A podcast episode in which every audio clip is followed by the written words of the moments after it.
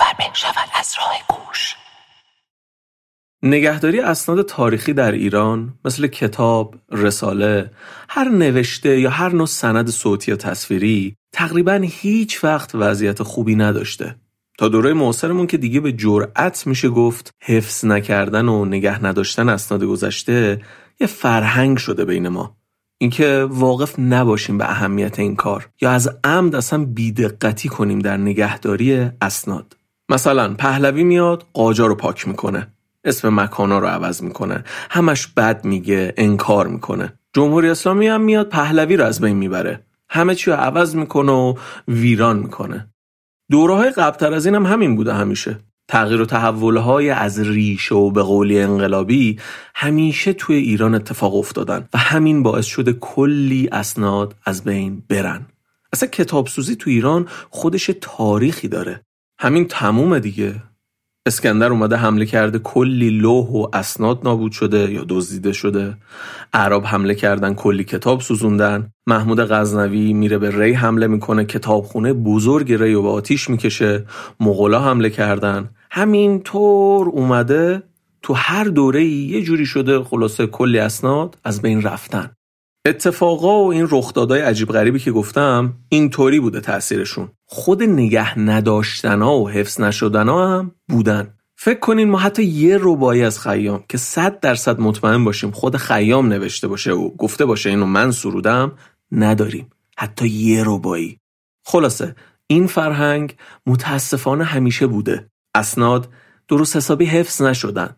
چهار تا چیزی هم که مونده نصفشو غربیا دزدیدن بردن. این مسئله تو همه حوزه هم هست. از جمله موسیقی که دیگه به شدت. همین شده که ما امروز هر جا میریم این عبارت تکرار شونده رو میشنویم. حلقه مفقوده. یعنی چون اسناد کافی نداریم اون وسط یه چیزایی رو نمی‌دونیم. حالا شاید یکی بیاد در مقام دفاع اشاره کنه به صدها رساله و نگاره و سند و غیره. بگه نه ما این که هنوز درست حسابی نرفتیم سراغشون و به حد کافی داریم و الاخر اینکه هنوز ما خیلی کارا نکردیم درسته. ولی واقعا اون صدها در مقایسه با مثلا میزان مستندات در جایی مثل چین یا بریتانیا اصلا هیچی نیست. فکر کنید توی اروپا کنسرت می‌ذارن به اسم موسیقی قرون وسطا. همون موسیقی با همون سازای اون دوره. حتی با آوانگاری ها و تصویرهایی از دستنوشته های اون دوره. مقایسه کنید همین وضعیت رو با امروز ما. قرون میانه که هیچ. اینجا ما نمی‌دونیم میرزا عبدالله که همین 100 150 سال پیش بود اون سازی که دستش می‌گرفت به اون پرده هایی که بسته بود رو دست سازش چی می‌گفت؟ دور میفا که نمی‌گفتن. اصلا نمی‌دونستن چیه. مال موسیقی اونا که نبود این الف دور میفا سلاسی میرزاها دقیقا چی می‌گفتن به اون پرده ها اسم اون 20 چند پرده چی بود؟ همین همین یه نکته. حتی اینم نمی‌دونیم. خیلی چیزا ثبت نشده. یا اگر شده نمونده. مراقبت نشده از اسناد و از بین رفته. گم و گور شده. و اینطوری شده که خیلی از چیزایی که می‌دونیم هم یه اطلاعات گنگی داریم در موردشون. با حدس و گمان و کلی حلقه های مفقوده. این وضعیت دقیقا نقطه مقابلش میشه مثلا کشوری مثل ایالات متحده آمریکا. کشور موزه ها 36 هزار تا موزه داره. آمریکایی که 200 سال عمرشه حالا یه ذره بیشتر. اصلا چرا راه دور بریم؟ همین ترکیه که بغل دستمونه در مورد دوره عثمانیشون بیش از 100 میلیون سند ثبت شده دارن. حالا خوشبختانه عصر اینترنت تا زیاد این فرهنگ رو برامون جبران می‌کنه. ولی صحبت ما اسناد تاریخیه. ما داریم در مورد دوره پیشا گوگل حرف می‌زنیم. این قسمت از مجموعه راهنامه پای صحبت مرجان راقب میشینیم. مرجان از موسیقیدان بسیار شاخصی برامون حرف می‌زنه که سال 1325 فوت کرده. چهار پنج تا صفحه بیکیفیت از سازش مونده. عموما چیزایی هم که ازش می‌دونیم نقل قولای آدمای دیگه است و بیشترشون هم بعد از مرگش. کم بودن مستندات در موردش مثل خیلی از موضوعات و اشخاص دیگه که هست. یعنی این یه ور موضوعه. یه ور دیگه اینه که در مورد این آدم خاص خیلی وضعیت وخیم تره چون بخشی از اسناد رو هم خودش شخصا نابود کرده. موسیقیدانی که سنتور رو توی موسیقی ایران حفظ کرد اما به دلایل مختلف به نسبت جایگاهش اسناد چندانی در مورد خودش حفظ نشد. حبیب سمایی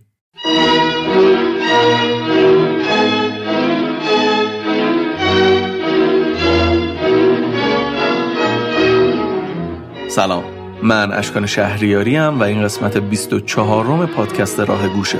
ما در پادکست راه گوش به موضوعات مختلفی مربوط به موسیقی و به ویژه موسیقی در ایران می‌پردازیم.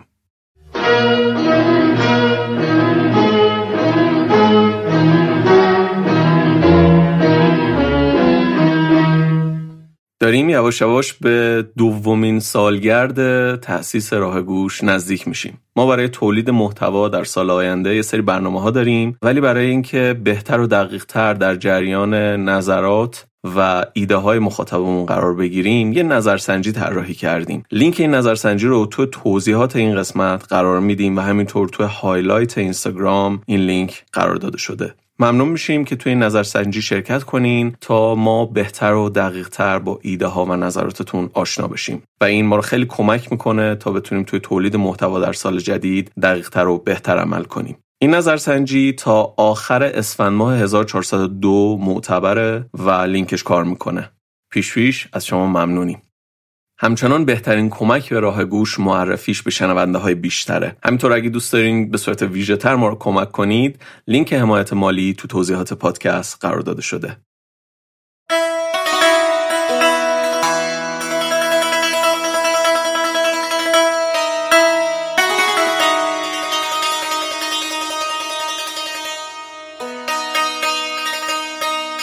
مرجان راقب متولد سال 1367 شمسی فارغ تحصیل کارشناسی و کارشناسی ارشد رشته نوازندگی موسیقی ایرانی از دانشگاه تهرانه.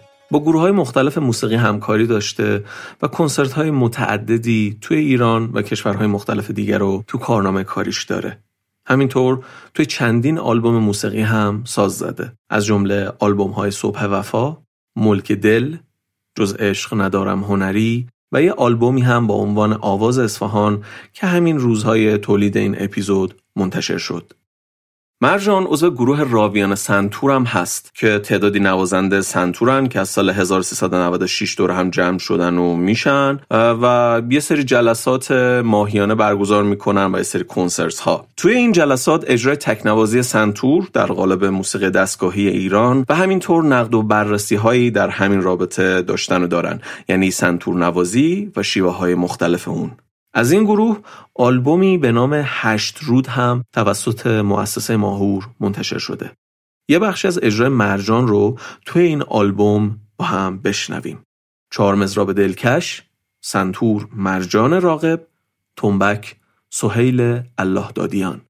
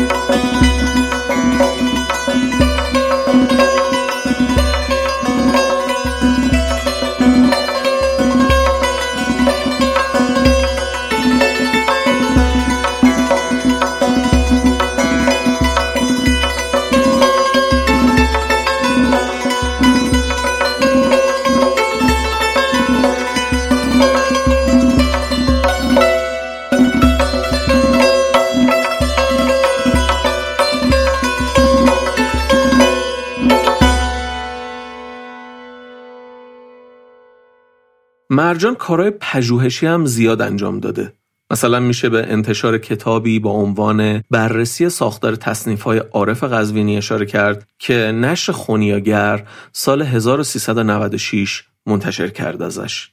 مقالات متعددی هم تو نشریات و کتاب های مختلف ازش چاپ شده. یه نمونه دیگه از ساز مرجان رو با هم بشنویم. ضربی مخالف چهارگاه از یک کنسرت در فرهنگستان هنر سال 98 باز با همراهی تنبک سهیل الله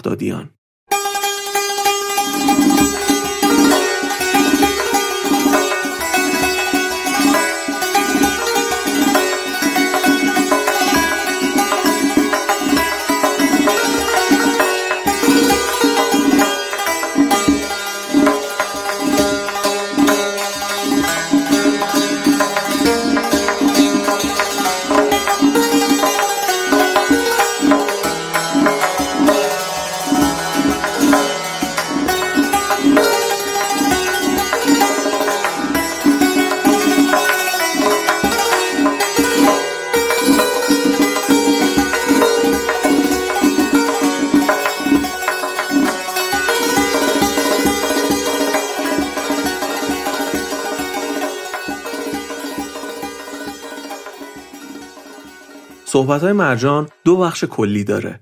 بخش اول قصه زندگی و کار حبیبه. کی بوده؟ چه زندگی کرد و چی شده عاقبتش؟ بخش دومم مرجان اومده در واقع به این پرسش پاسخ داده که خب این همه تمجید از نوازندگی حبیب و توجهی که به سنتور نوازی شده و میشه ریشش چی بوده؟ یعنی ساز حبیب مگه چه ویژگیهایی داشته که ممتاز بود؟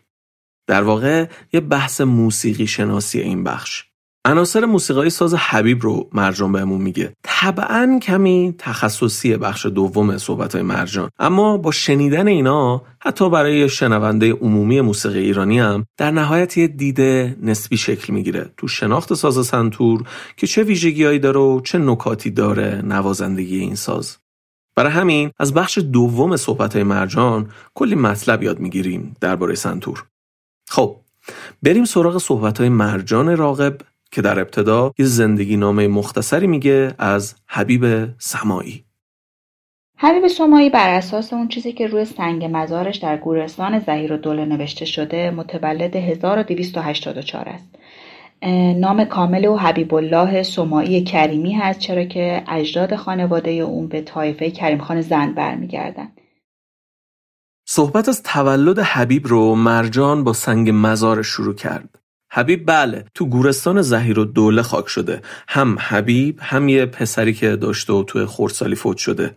این گورستان توی منطقه دربند تهرانه.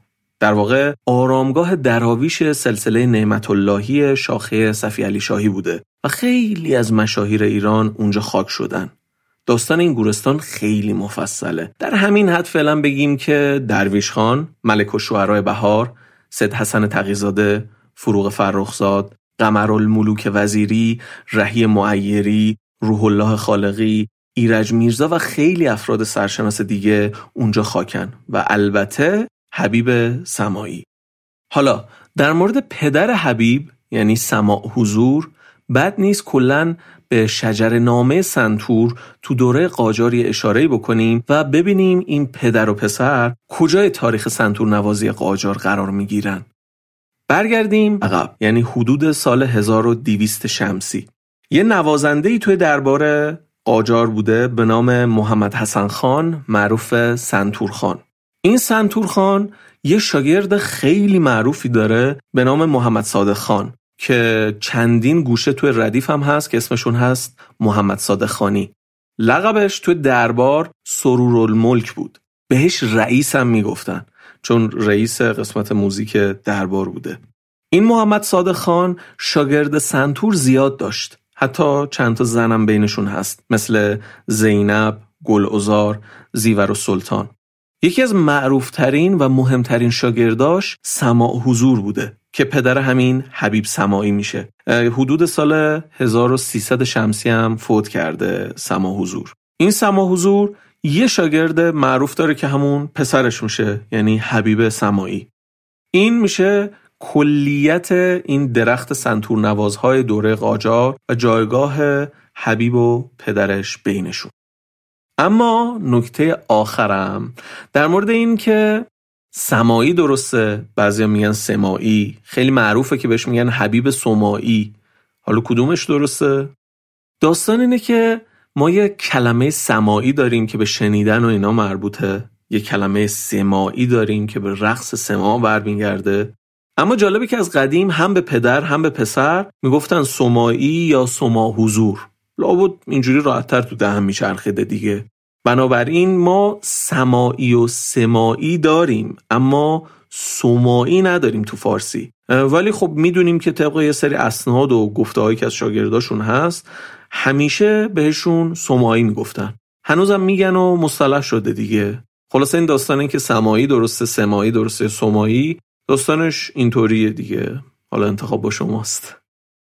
پدرش میرزا حبیب الله خان سما حضور که در واقع نوازنده سنتور خیلی خیلی بزرگی در زمانه خودش بوده و در متون مختلف از مهارت نوازندگی اون سخنهای زیادی گفته شده شاگرد محمد صادق خان سرورالملک بوده که از نوازندگان دربار ناصرالدین شاه قاجار بوده. او از دراویش نعمت اللهی بوده و خب سما حضور در اواخر عمرش به خاطر اون رویکردهای عرفانی که پیدا کرده بوده توی جمع ساز نمی‌زده و تنها در خلوت خودش برای راز و نیاز با خداوندگار خودش ساز می‌زده. و به خاطر همین حبیب رو جوری تربیت می‌کنه که توی جمع کسی از اون توقع اجرای موسیقی نداشته باشه و حبیب ساز بزنه. که خب واقعا میشه گفت جایگزین خیلی خوبی هم برای خودش انتخاب کرده بوده. سوما حضور در واقع شش فرزند داشته سه پسر و سه دختر که روایت شده که اکثر بچه ها در واقع ذوق و غریحه در زمینه موسیقی داشتن اما نه به اندازه حبیب سومایی. و همه پسرها وارد خدمت ارتش میشن. اما اینکه پدر نام خودش رو روی فرزند خودش می‌ذاره خب این نشان از توجه و علاقه سوما حضور به حبیب سومایی هست چرا که اصلا چنین چیزی مرسوم نبوده و تنها صرفا اون رو مناسب جایگزینی خودش می‌دونسته. حبیب از چهار سالگی برای همراهی با سنتور پدرش در مجالس ضرب می گرفته و به خاطر اندام کوچیکی که داشته تنبک در بغلش جا نمی شده و به خاطر همین اون رو روی بالش میذاشته و می‌زده. نور علی خانه برومن نقل کرده که هر وقت حبیب کوچک خوابش می‌گرفت پدرش با مزرا به پشت پلکو می‌زد تا بیدار بشه و به واسطه همنشینی با پدرش خب از سن خیلی کودکی با یکی از مهمترین ارکان موسیقی که در واقع وزن هست آشنا میشه و همین خیلی تاثیر خیلی مهمی در زندگی موسیقی های حبیب می‌ذاره. حبیب علاوه بر ضرب از پدر سنتور رو هم یاد می‌گیره که در واقع در نوجوانی ساز او نقل شده که بسیار شنیدنی بوده. حبیب به مدت کوتاهی هم در مدرسه موزیک که در اون داره سالار معزز اون رو اداره می‌کرده به تحصیل موسیقی می‌پردازه. و تو این مدت با نوت نویسی آشنا میشه اما خب هیچ وقت از اون برای ثبت آهنگاش استفاده نمی‌کنه. سما حضور پدر حبیب در اواخر عمرش به همراه خانواده به مشهد نقل مکان می‌کنن و تو همین دوره هست که در واقع حبیب به لباس نظامی و خدمت ارتش علاقمند میشه و وارد ارتش میشه و تا آخر عمرش هم در واقع با توجه به اینکه خیلی شهرت زیادی در موسیقی پیدا کرده بوده لباس نظام رو از تنش در نمیاره و در طول سالیان خدمت نظامیش افسران در واقع صرفا دنبال ساز حبیب بودن چرا که خیلی توجهی به طرز خدمت اون نداشتن چرا که حبیبم خیلی جدیتی در خدمت نظامی نداشته و تا آخر عمرش هم پیشرفتی در این زمینه نکرده و صرفا همون سطفان یکم باقی مونده. حبیب در زمانی که در مشهد ساکن بود از آقای عبدالله دادور که در واقع شاگرد درویش خان و منتظم الحکما بوده ستار رو یاد می‌گیره. عکسی هم ازش باقی مونده که در حال نواختن ارگ دستی هست. علاوه بر این همزمان با ساز خودش آواز هم میخونده. حبیب بعدها دوباره به تهران میاد و با پروانه آشنا میشه که یکی از خوانندگان زن خوش صدای اون زمانه بوده و چند تا صفحه هم با هم ضبط می‌کنن. علاوه بر این در همون سالهای اولیه شروع کار رادیو از اولین نوازنده های موسیقی سنتی بوده که وارد رادیو میشه و اجراهایی رو به صورت کاملا زنده و بداه ضبط می‌کنه. اما خب حبیب خیلی از روند کاری رادیو دستمزد داشته و ما بقیه چیزها راضی نبوده و بعد از نامنگاری های خیلی زیاد رادیو رو ترک می‌کنه و پرویز نجومی جایگزینش میشه. هرچند که خب خود حبیب هم بر اساس منابعی که باقی مونده از لیست حقوق کارمندای موسیقی رادیو حبیب خیلی بینظمی های زیادی داشته و جریمه و قیبت های خیلی زیادی میخورده. اما خب در مقابل از اون ور خب ما نقد خیلی زیادی هم می‌تونیم به رادیو وارد بکنیم. من جمله سیاست هایی که رادیو برای به حاشیه روندن موسیقی اصیل سنتی ایرانی و جایگزینی نوازنده های چه بسا با مهارت خیلی کمتر در پیش می‌گیره. اما خب این خیلی بحث مفصلیه و خارج از موضوع بحث ما هست. تو لیست حقوقای رادیو که بین سال 1322 و 23 هست علی نقی وزیری بیشترین حقوق رو می‌گرفت و همیشه نفر دوم حبیب بود. وزیری ماهانه 250 تومن می‌گرفت و حبیب 240 تومن. موسیقی رادیو زیر نظر اداره موسیقی کشور بوده و به خاطر همین از حبیب دعوت می‌کنن که از مقام افسری در واقع صرف نظر بکنه و از وزارت جنگ به وزارت فرهنگ منتقل بشه با سمت استادی سنتور. براش کلاسی دایر می‌کنن که در واقع به تدریس سنتور بپردازه. حبیب مدت کوتاهی هم در اونجا شاگرد تربیت کرد اما متاسفانه خیلی زود از این کار پشیمون میشه و کلاسش رو رها می‌کنه و دوباره به وزارت جنگ برمیگرده. در سال 1123 که در واقع انجمن موسیقی ملی شکل می‌گیره حبیب جز به اولین کسانی بوده که وارد این انجمن میشه و به اجرای موسیقی می‌پردازه. اما بعد از مدتی که در واقع این انجمن رو به روال میفته و شروع به عضوگیری می‌کنه به دلیل گرفتاری ها و مشکلات و روحیات شخصیش دوباره پشیمون میشه و از این انجمن هم کنارگیری می‌کنه. انجمن موسیقی ملی توی اپیزود یک در موردش صحبت کردیم. در رابطه با علل و انگیزه های تأسیسش و اینکه کیا درستش کردن می‌تونید به اپیزود یک رجوع کنید. حبیب بعد از اینکه از مشهد به تهران میاد به راهنمایی ابوالحسن صبا کلاس سنجوی رو برپا می‌کنه حتی به روزنامه آگهی میده برای ثبت نام هنرجو.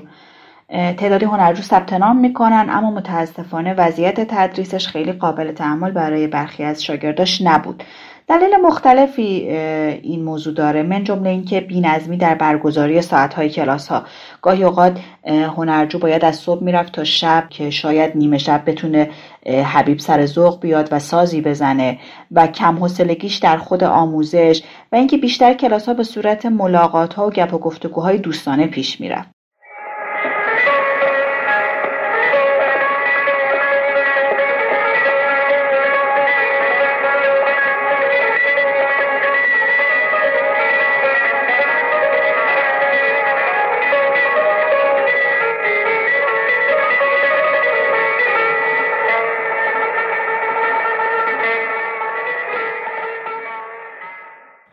از زندگی شخصی حبیب حرف بزنیم. حبیب سه بار ازدواج می‌کنه.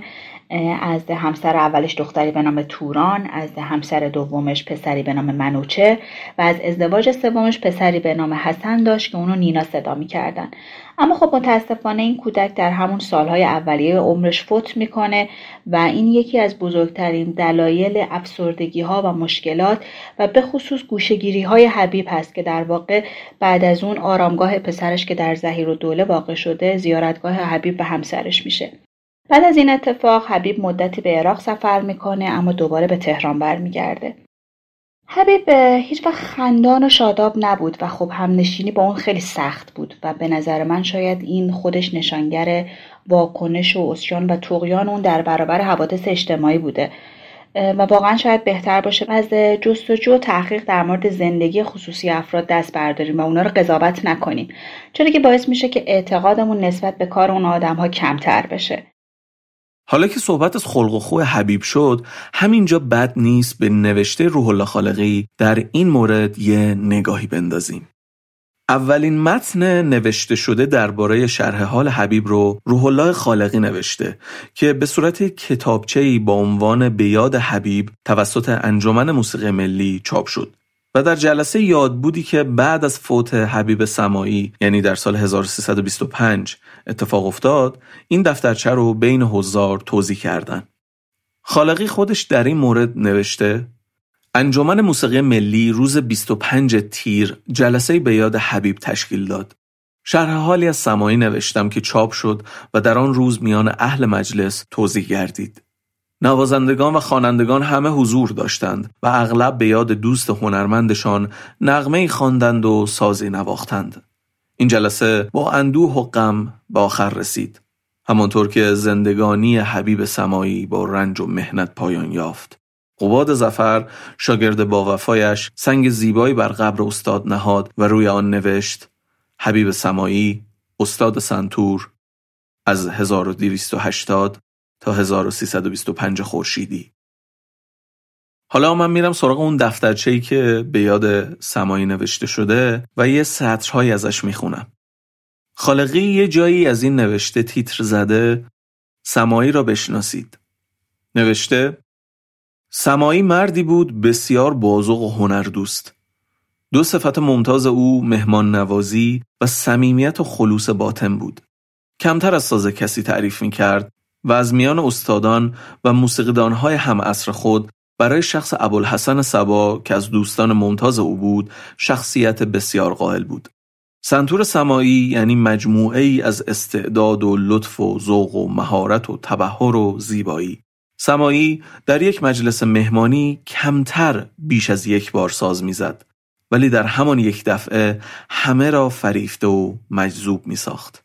سمایی تنها سنتور نمی‌زد بلکه هر وقت کیف و حالی داشت صوت ملیح خود را نیز با آن توأم می کرد و چند شعری می خواند و الحق در این قسمت به طوری خوب از عهده برمی آمد که شنوندگان را سخت مجذوب می کرد. یک ساعت ساز حبیب را هزار بدون ذره تکلم با کمال دقت می شنیدند. سنتور حبیب به قدری متنوع و جذاب بود که کمتر نظیر آن دیده شده است.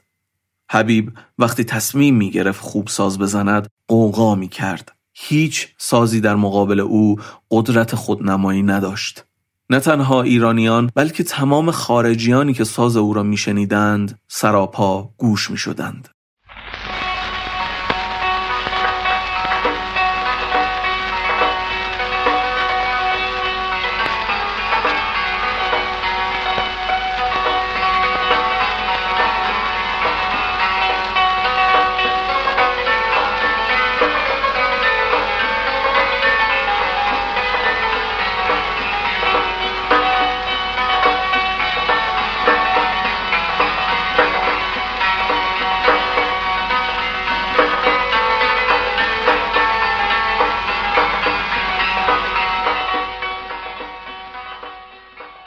حبیب در سال 1324 در اثر سرماخوردگی که می‌گیره مبتلا به زاتوریه شدید میشه و در بستر بیماری میفته و همسر سومش که همین خانم خدیجه رفایی هست مدت طولانی ازش پرستاری می‌کنه اما متاسفانه در 20 تیر 1325 فوت می‌کنه و در زهیر و دوله کنار مقبره پسرش به خاک سپرده میشه. توی کتاب آقای روحالله خالقی از تشی جنازه حبیب خاطره خیلی غمانگیزی رو نقل کردن که دلم می‌خواد بخونم از روش. جنازه نحیف حبیب در ساعت پنج بعد از ظهر روز پنجشنبه در حالی که موزیک نظامی آهنگ ازا را در جلوی آن مینواخت از خیابان ژاله حرکت داده شد. به جز چند نفر از بستگان و دوستان نزدیک او و سه نفر از شاگردان با وفایش و سه نفر از نمایندگان انجمن موسیقی ملی کس دیگری دنبال جنازه دیده نمی‌شد. و معلوم نبود این همه کسانی که به کرات از ساز او استفاده کرده بودند و هزار بار قربان صدقه پنجه او رفته بودند کجا بودند. چه خوب که لاقل صدای موزیک اعضا عدهای از مردم را از خانه ها بیرون کشیده بود و جمعیتی از کودکان هم بدون اینکه بدانند عالمی از ذوق و هنر به خواب ابدی رفته است به دنبال موزیک روان بودند. به نظر من حبیب با توجه به عمر کوتاهش موسیقیدان خوش بوده. چه بسا که امکانات خانوادگی خیلی خوبی داشته. از کودکی از تعالیم پدر برخوردار میشه چه در سنتور و چه در ضرب. و به واسطه پدرش در مجالس هم صحبت با بزرگان و اساتید موسیقی میشه که خب این خیلی تاثیر بزرگی برای رشد یک نوازنده به حساب میاد. تو زمانه زندگی می‌کرده که به هر حال امکان ضبط صدا وجود داشته حالا با کیفیت کمتر. و ما از هم نسل های در واقع حبیب آثار صوتی خیلی زیادی باقی مونده. درویش خان، نیداوود، محجوبی، وزیری و غیره.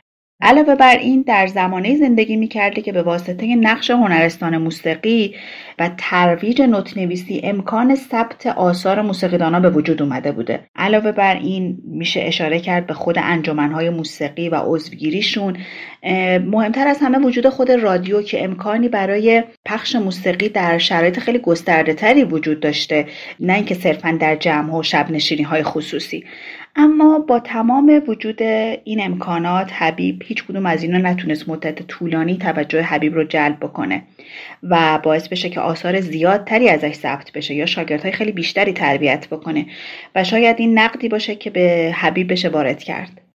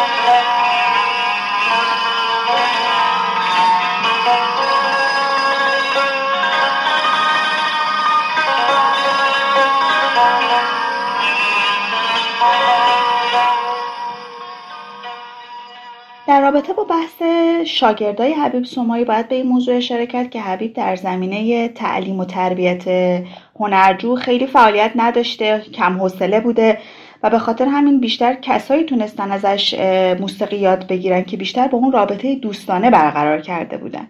از مهمترین شاگردای حبیب که مدت طولانی تری پیش حبیب کار کردن به سه نفر میشه اشاره کرد. مهندس کیقوباد زفر بختیار که معمار بوده مرتضی عبدالرسولی که در واقع خطات و نورعلی خان برومند.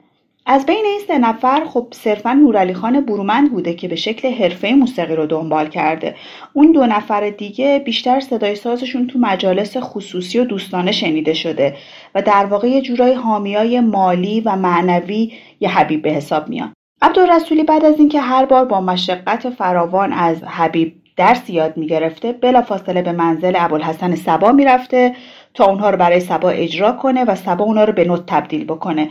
و اون چیزهایی که در ردیف سبا برای سنتور منصوب به حبیب سمایی هست از این طریق در واقع انتقال پیدا کرده. عبدالرسولی بعد از فوت استادش تصمیم می‌گیره که دیگه هیچ وقت ساز نزنه. از شاگردای دیگه حبیب که مدت کوتاهتری در واقع تحت تعلیم حبیب بودن میشه به تلیه کامران که ایشون نقاش بودن و در چند تا کنسرت که در انجمن موسیقی ملی برگزار شده با تنبک حسین تهرانی اجرای موسیقی کردن.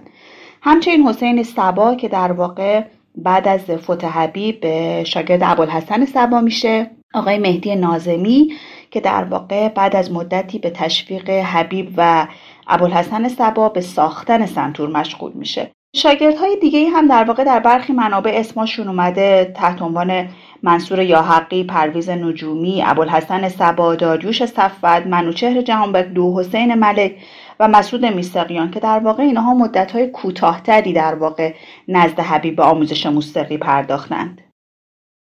چند تا نقل قول بشنویم در رابطه با کلاس های حبیب سمایی. نورعلی برومند نوشته خیلی ها نزد او می‌رفتند ولی کسی نمی‌توانست دوام بیاورد. زیرا او عصبانی می‌شد و اگر احساس می‌کرد کسی استعداد ندارد با او کار نمی‌کرد. روزی یک نفر نزد او آمد و گریه می‌کرد تا استاد به او نواختن سنتور یاد بدهد. اما حبیب مرتبا پاسخ می‌داد شما استعداد ندارید. شهریار شاعر که از دوستهای حبیب سمایی بودم میگه یکی از نجبای تهران و رفقای ما دو جوان را پیش من آورد که سفارش آنها را به حبیب بکنم. حبیب در اثر حجبی که با من داشت ناگزیر از پذیرش آن دو جوان شد. ولی قباد زفر و مهدی نازمی هر از گاهی از سر شکف نزد من می آمدند و گلایه می کردند که حبیب به ما می گوید برای مشق کردن ساعت سه بامداد بیایید چون من فقط این ساعت از شبانه روز را دایر هستم. حالا در رابطه با اینکه ضبط کردن ساز حبیب یه مشقت های خاص خودشو داشته شهریار حرف جالبی می‌زنه. مثلا شهریار و سبا همینجوری که حالا توی متن قبلی خوندم بر حال یک دوستی داشتن با حبیب سمایی. شهریار می‌گفته که سبا رو توی پستوی خونه مخفی می‌کردم تا ساز حبیب رو بشنوه و قطعات جدیدی که می‌زنه رو نوت کنه. فکر کن مثلا سبا به اون عظمت رو قایم می‌کرده تو پستو. در ادامه مرجان در مورد آثار باقی مونده از حبیب صحبت می‌کنه. در رابطه با بحث آثار حبیب سمایی باید به پنج تا صفحه موسیقی اشاره بکنیم که همراه با آواز پروانه هست که این صفحات تو دوره دوم ضبط صفحات موسیقی ایرانی تقریبا بین حدود سالهای 1305 تا 1310 توسط کمپانی His Master's Voice ضبط شدن. علاوه بر این سه تا صفحه دیگه هم هستش که آهنگسازی اونها رو به حبیب نسبت دادن که تو این صفحات همراه با تار قوام و آواز پروانه که در برخی از صفحات سه تار رو هم خود پروانه زده و مهدی نوایی هم نی زده.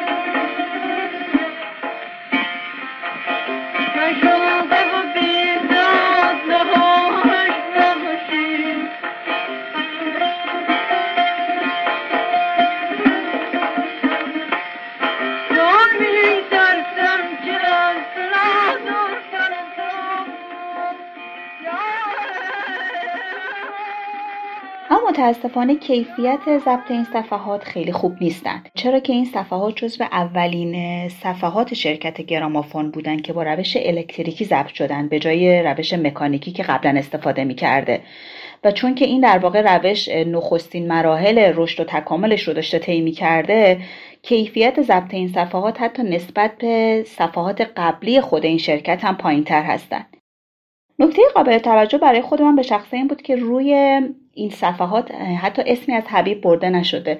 اسم تار قوام و پروانه هست اما اسم حبیب ثبت نشده. حبیب در زمان ضبط این صفحات تقریبا حدود 26 سالش بوده که خب بنا به گفته خالقی و سایرین کیفیتی که ساز حبیب در سالهای آخر عمرش داشته اصلا قابل قیاس با سازی نیست که تو این صفحات ازش ضبط و ثبت شده. این موضوع نسبت به آواز خود پروانه هم شاید وجود داشته باشه چرا که پروانه هم در این دوره دچار بیماری سل بوده و خب تنوع تحریر زیاد نداره در این صفحات. چه بسا که البته در رابطه با کوک انتخاب شده هم باید به این موضوع اشاره بکنیم. کوک خیلی مناسب برای جای صدای خواننده نیست و شاید اولویت انتخاب کوک با صدای سنتور و نوازنده سنتور بوده به خاطر صدادهی بهتر ساز سنتور. اما خب با توجه به اینکه شرایط نوازنده و خواننده و اینکه تعداد صفحات کم هست و اصلا محدودیت زمانی اجرا هنگام ضبط چرا که خب صفحات تایم های خیلی کوتاهی دارن شاید نشه در رابطه با حبیب تحلیل های جزئی تری رو ارائه بدیم و شاید بهتر باشه برای شناخت سبک و شیوه حبیب سمایی بیشتر به پژوهش ها و اجراهای مجید کیانی رجوع بکنیم چرا که اون نسبت به سایر نوازندگان حالا بیشتر چه به صورت شفاهی و سینه به سینه و تحقیق از طریق استادانش به شناخت و بررسی این سبک پرداخته. سید عبدالمجید کیانی هندی که با نام مجید کیانی شهرت داره سنتور نواز و ردیفدان ایرانیه که سال 1320 توی تهران متولد شده. الان 82 سال است. یکی از بهترین اجراهای ردیف میرزا عبدالله اجرای مجید کیانیه که سال 71 منتشر شد. توی همون سالهای انقلاب دانشگاه سوربن اتنومیوزیکولوژی می‌خوند که سال 58 ول می‌کنه و برمیگرده ایران و تو گروه موسیقی دانشکده هنرهای زیبای دانشگاه تهران مشغول تدریس میشه. کتابی رو هم به نام هفت دستگاه موسیقی ایران سال 68 منتشر کرد. بریم و چند جمله ای از زبون خود آقای کیانی بشنویم و از تأثیری که ساز حبیب روی این آدم داشته. تحقیق متوجه شدم که یک هنرستان آزاد موسیقی هست در مکتب وزیری و ما در اونجا شروع به تحصیل موسیقی کردم. دو استاد بزرگوار در اونجا داشتن یکی من منوچهر صادقی بود و یکی هم محمد حیدری بود. من تونستم ردیف های سبا رو و تمام قطعات وزیری و دیگران رو به خوبی بیاموزم. پس قبل از هر چیزی من بامدار دو گروه هستم. یکی هنرمندان گلهای رادیو و یکی هم استادان بزرگ مکتب وزیری. ولی از اونجا که وارد دانشگاه شدم و یک صفحه از حقیق شنیدم من تاثیر این نوع سمت نوازی قرار داد که ناگزیر متوجه شدم که آقای برومند دوازده سال شاگرد حبیب بوده. و به این علت بود که من دیگه برومند رو رها نکردم و آقای برومند که دستیاری داشتن آقای صفت یادشون گرامی باد ایشان نیز مرا خیلی خیلی تشویق می‌کردن که شیبه حبیب رو ادامه بدم. و تا اونجا که فقط چند بار حبیب سومایی رو دیده بود هی من راهنمایی می‌کردن که اینجوری باید مدراب بزنیم و غیره. به هر جهت از این پس من وارد دنیای موسیقیدان های قدیم شدم دوره موسیقی قاجار که فقط ببینم حبیب سمایی چجوری ساز می‌کنم. بنابراین نه دوست دارم که محقق باشم نه دوست دارم در واقع سخنران باشم. فقط دوست داشتم که سمتور بزنم و اونم شیوه حبیب و اونم فقط برای خودم نه, نه جای دیگه بقیه رو. خب چرا این از استادان مثل آقای برومن مثل قرموزی مثل فروتر مثل آقای دوامی یاد گرفتم که موسیقیدان نباید حرفه‌ای باشه. حرفه‌ای نه اینکه ساز نزنه خوب بلد نباشه آماتور باشه. وقتی ما موسیقی جشن ها رو مورد مطالعه قرار میدیم کسایی که در مجالس جشن ها موسیقی اجرا می‌کنن اینها حرفه‌ای محسوب می‌شدن. ولی کسی نمی‌خواسته در این جشن ها حضور پیدا بکنه دیگه غیر حرفه‌ای میشه در واقع. پس به این صورت بود که من کشیده شدم به یک دوران قبل از خودم. پس مدت 15 20 سال دیگه من که عاشق صدای برنامه بودم عاشق هنرمندای رادیو بودم. تمام ترک اینها رو در واقع کردم تا فقط ببینم که این حرب سمایی چگونه می نوازه همین چی دیگه؟ من در کارم نبود.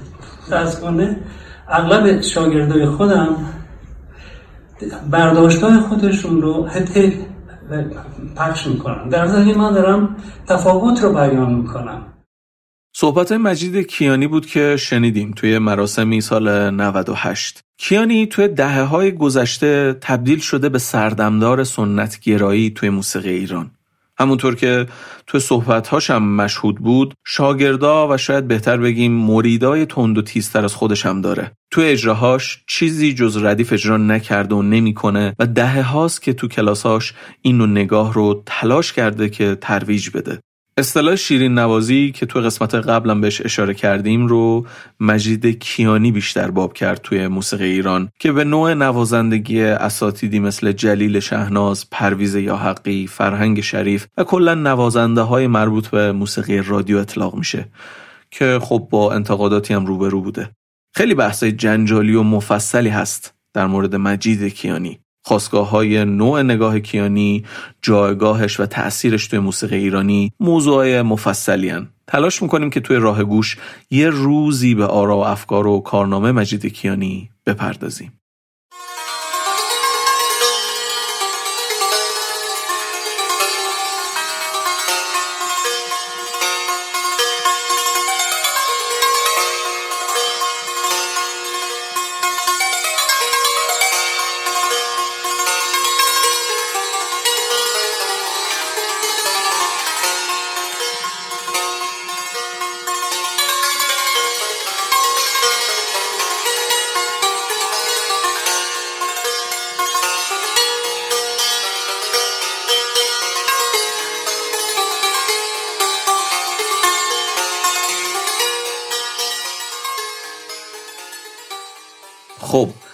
قبل از اینکه مرجان در مورد ویژگی های فنی و سبک سنتور حبیب صحبت کنه قبلش بریکی بدیم و چند تا خاطره در رابطه با حبیب با هم مرور کنیم.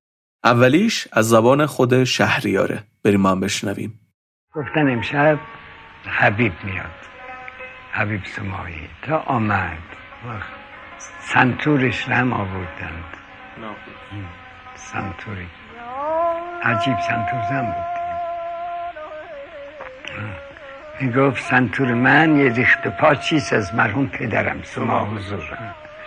سما حضور می گفته که من هرچی دارم یه ریخت پا چیست از مرحوم رئیس. سمای ملک همون رئیس که مثل صادق خان.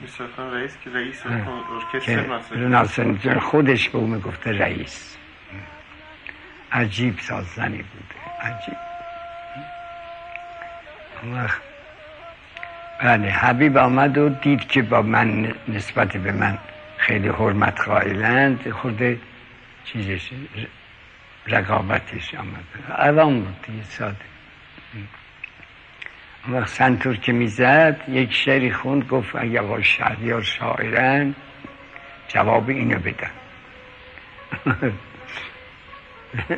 منم تازه اون غزل رو گفته بودم که از تهران رفته بودم. ببین شعر خودش میره. از تو بگذشتم و بگذاشتمت. با دیگران رفتم از کوی تو لیکن عرب سر نگران. این غزل چند بیت خوند؟ دو بیت آخرش رو نمی‌دونست گفتن اتفاقا این مال خود شهریاره. گفتم بله دو بیتش هم نخوندی. مرمت کنید من بنویسم. تو کتابچش نوشتم اون دو بیت. بله از اون وقت با حبیب دوست شدیم. حالا در تهران یه روز آمده منزل من. کتابچه هم که اشار من الله زاهدی می نوشت جلو من به شوخی برداشت گفت یا خاج شهریار باز کرد. اتفاقا سر صفحه آمد که چو به دست حبیب ساز آید. روح عاشق در احتزاز آید. گفت ای یه خاطر دیگر رو هم من از نوشته های پرویز خطیبی می‌خونم. پرویز خطیبی یه روزنامه‌نگار و نویسنده و شاعر شعرهای تنز بوده و از نخستین فیلمسازای ایرانه. سال 1302 به دنیا اومده و سال 1372 هم فوت کرده. خطیبی یه کتابی داره به نام خاطراتی از هنرمندان. توی یه بخشیش خاطره جالبی از حبیب میگه. نوشته فضای این نوشته وقتی که مثلا 14 سالش بوده خطیبی. زمستان سال 1316 من مبتلا به دیفتری شدم و در خانه بستری بودم. در آن زمان هنوز واکسن ضد دیفتری وجود نداشت. در آن شب سرد برفی مادرم نگران حال من بود و پدرم از حیات بیرونی گاه و بیگاه حال مرا می‌پرسید. حدود ساعت هشت بعد ظهر بود که من در رخت خواب بیماری سخت بیتابی می کردم. ناگهان در باز شد و شوهر خواهرم صدفان زمانی همراه برادرش جلال زمانی و حسین یاحقی به اتفاق دو نفر دیگر وارد شدند که یکی از دو نفر لباس افسران ژاندارمری به تنش بود و دیگری مردی بود با قدی کوتاه و چشم و ابروی مشکی و نافذ و چهرهی تکیده. صدفان زمانی آن دو نفر ناشناس را به من اینطور معرفی کرد. سرکار صدفان حبیب سمایی و آقای مهدی قیاسی. سرهنگ زمانی اضافه کرد که حبیب استاد سنتور است و مهدی استاد ضرب. حسین یاحقی گفت این حسین یاحقی همون دایی پرویز یاحقیه. دوستان به مهدی لقب جالبی دادند آقای منورالفکر. همه نشستند و سفره کوچکی شام پهن شد. وسط عرق هم بود. حضرات می گفتند و می شنیدند و می خندیدند. مخصوصا آقای منورالفکر خیلی خوشمزگی می کرد. دندان آریش را با زبان جلو می‌داد به طوری که قیافش خیلی مزهک می‌شد. بعد از شام یا حقی ویالون را برداشت و قطعی در اصفهان نواخت. آن وقت نوبت به حبیب سمایی رسید. سنتور را با مهارت عجیبی می‌زد و مهدی قیاسی او را همراهی می‌کرد. کمی بعد حبیب با دو دانگ صدای گرمی که داشت شروع به خواندن ابیاتی کرد. ساز عجیب و صدای گرم حبیب چنان مرا مسهور کرده بود که دیگر درد گلو را احساس نمی کردم. یک وقت متوجه شدم و دیدم از رخت خواب بیرون آمده و در کنار حبیب نشستم. سرهنگ زمانی می گفت حبیب عاشق دلخسته پروانه خواننده معروف آن زمان بوده که گویا به بیماری سل درگذشته. همان شب حبیب سمایی به اصرار سرهنگ زمانی شعری را که پروانه خوانده بود در دستگاه شور زمزمه کرد. دلا دیشب چه می کردی تو در کوی حبیب من و من با این آواز به خواب رفتم.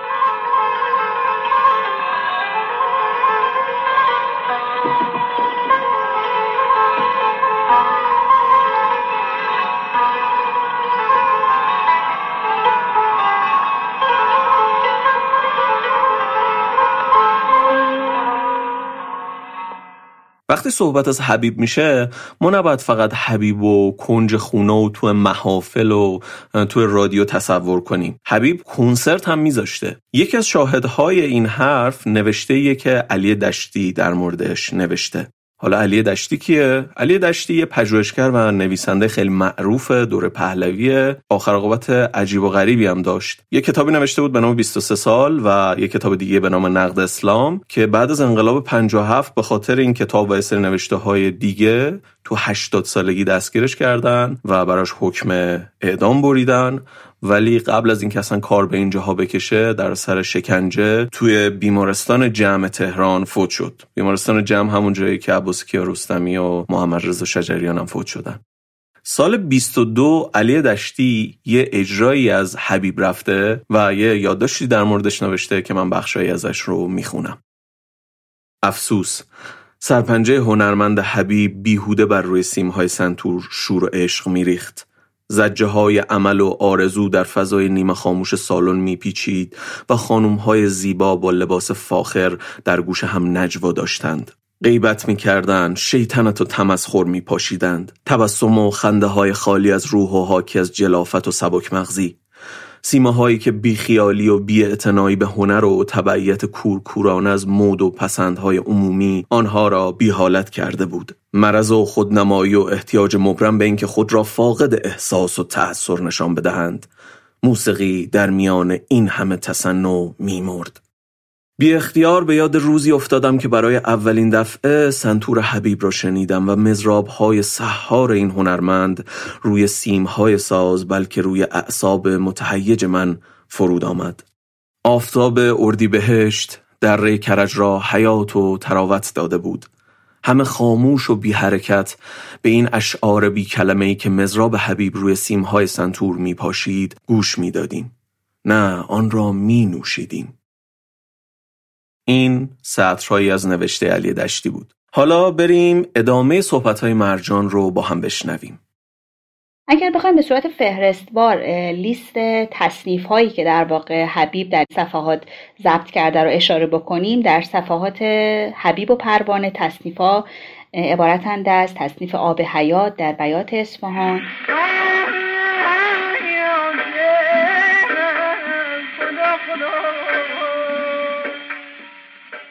تصنیف پیوسته جفای دوست در بیات راجه پیوسته جفای دوست تصنیف گریلی شبی مجنون به لیلی گفت.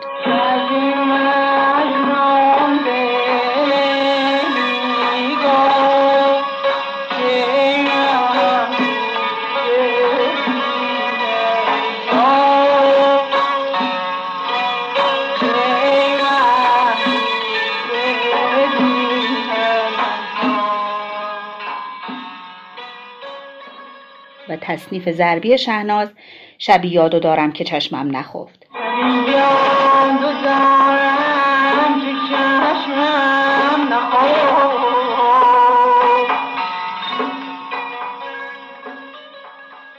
توی صفحات آواز پروانه و تار قوام تصنیف ها هستند در افشار صبح شد باز تصنیف ربایی افشار نازاردلی تصنیف ابوعطا هر کسی را حوثی در سر و کاری در پیش تصنیف ضربی ابو عطا ای روی تو راحت دل من.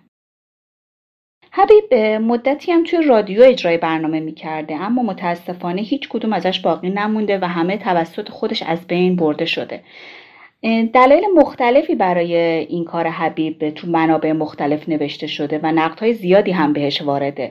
بعضی از منابع نوشتن که به خاطر این بوده که اصلا بدون اینکه به اون اطلاع بدن این صفحات ضبط شده. بعضی از منابع یا به قول آقای کیانی به خاطر این بوده که حبیب خیلی وسواس زیادی نسبت به کیفیت ضبط موسیقی داشته و با توجه به اینی که این کیفیت ضبط صفحات موسیقی خیلی پایین بوده دوست نداشته که ازش باقی بمونه. و اینکه حبیب خیلی دلش می‌خواسته که به صورت زنده اجرا بکنه نه به صورت ضبط شده. و به شکل کلی شاید هم جدال هایی که به شکل شخصی با رادیو داشته دلیل این اقدامش بوده. اما فهرست برنامه هایی که حبیب ساز زده در رادیو ثبت شده و خیلی فهرست جالبی هم هست. بر اساس این فهرست حبیب در هفته دو الا چهار بار در روزهای جداگانه اجرای موسیقی داشته و تک هاش بیشترین دستگاهی که اجرا کرده دستگاه همایون هست. گاهی به صورت تک نوازی گاهی در واقع همراه با سازش آواز میخونده و گاهی هم با آواز سایرین من جمله خوانندگانی قمر، تاج، بدیزاده، ادیب خانساری، قرابزاده، روحبخش و ملوک زرابی که بیشترین تعداد اجراها رو با قمر داشته بعد با تاج اصفهانی و بعد با آواز خودش و این اجراها به صورت بداهه و زنده بوده مرجان در ادامه در رابطه با شکل سنتور، شکل مزراب و نحوه مزراب زدن حبیب توضیحاتی میده. لابلای توضیحاتش یه سری اصطلاحات به کار می‌بره که من اینجا خیلی کوتاه توضیحاتی در موردشون میدم. شکل رایج سنتور به لحاظ تعداد خرک سنتور نه خرک بود از قدیم الایام. مرجان یه اصطلاحی به کار می‌بره به نام خرک شیرسر که در واقع قدیما دو تا از این خرک ها رو به هم میچسبوندن و بهشون می‌گفتن خرک شیرسر. یه اشاره دیگه ای می‌کنه به مزراب بانمد و بینمد. خیلی کوتاه بخوام بگم مزراب قدیم بدون نمد بود یعنی همون چوبه رو می‌زدن به سیمه. بعدش که پیانو میاد توی ایران و اون صدای نرم پیانو رایج میشه جز سلیقه موسیقایی میشه سنتور نوازا هم میرن به سمت اینکه روی مزرابشون نمد ببندن که یه تقلیدی از صدای پیانو بکنن اون نرمی صدا رو داشته باشه. و از اون به بعد در واقع دو نوع مزراب رایج میشه. سنتور نوازایی که دوست دارن و سلیقه صوتیشون نزدیک به قدیمه بدون نمد می‌زنن و سنتور نوازایی که خب جدیدترن و معاصرترن معمولا با نمد می‌زنن. نکته بعدی در رابطه با مزراب چپ و راست سنتوره. این یه اصطلاح خیلی عمومیه توی موسیقی ایرانی برای هر کدوم از سازا هم یه مفهومی داره. ولی خب توی سنتور خیلی راحته. مزرابی که با دست راست زده میشه بهش میگن مزراب راست و مزرابی که با دست چپ زده میشه بهش میگن مزراب چپ. بنابراین راست و چپ زدن توی سنتور نوازی به این شکله. و نکته آخر این که مرجان از اصطلاح سرمزراب استفاده می‌کنه. به تکنیک دوراب توی سنتور سرمزراب میگن حالا دوراب چیه؟ توی قسمت 19 یا همون راهنامه 5 سعید یه توضیح مبسوطی در رابطه با دوراب داده. می‌تونید برید اونجا بشنوین خب دیگه وقتشه که بریم قسمت دوم حرفای مرجان رو بشنویم که در رابطه با شیوه سنتور نوازی حبیب برامون صحبت می‌کنه. در منابع مختلف نقد شده که سنتور نخرک بعد از حبیب اصلا رایج شد و حبیب خرک شیرسر را بر می داره و در واقع سنتور نخرک استفاده می‌کنه. شاگردش هم قباد زفر نقل کرده که حبیب به جای استفاده از سیم های چلی که ما امروز رو سنتورامون میندازیم از سیم های هاش استفاده می‌کرده. البته به شکل کلی باید در رابطه با سنتور حبیب و استادهای قدیم موسیقی ایرانی به این موضوع اشاره کرد که حجم صدای سنتور به پرصدای سنتورهای امروزه نبوده و با تغییر در زخامت صفحه تراش صفحه و پلگذاری باعث می شده که ماندگاری صدای نقمه ها کمتر بشه و از در هم پیچیده شدن صداها جلوگیری بشه چرا که با مزراب بینمد ساز می‌زنن. و وقتی که ما سازی که برای این شیوه و این مزراب طراحی نشده رو با مزراب بینمد بزنیم خب صدای گوشازاری تولید خواهد کرد و هر سنتوری برای یک نوع بینمد یا با نمد مناسب خواهد بود.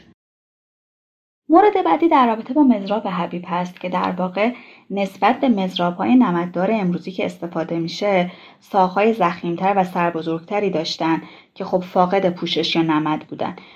که تو عکسی هم که از ابوالحسن سبا و محمد صادقان باقی مونده ما همین الگو رو در دست اونها هم می‌بینیم. در رابطه با موضوع مزراب باید به تفکیک سه موضوع رو بررسی کرد.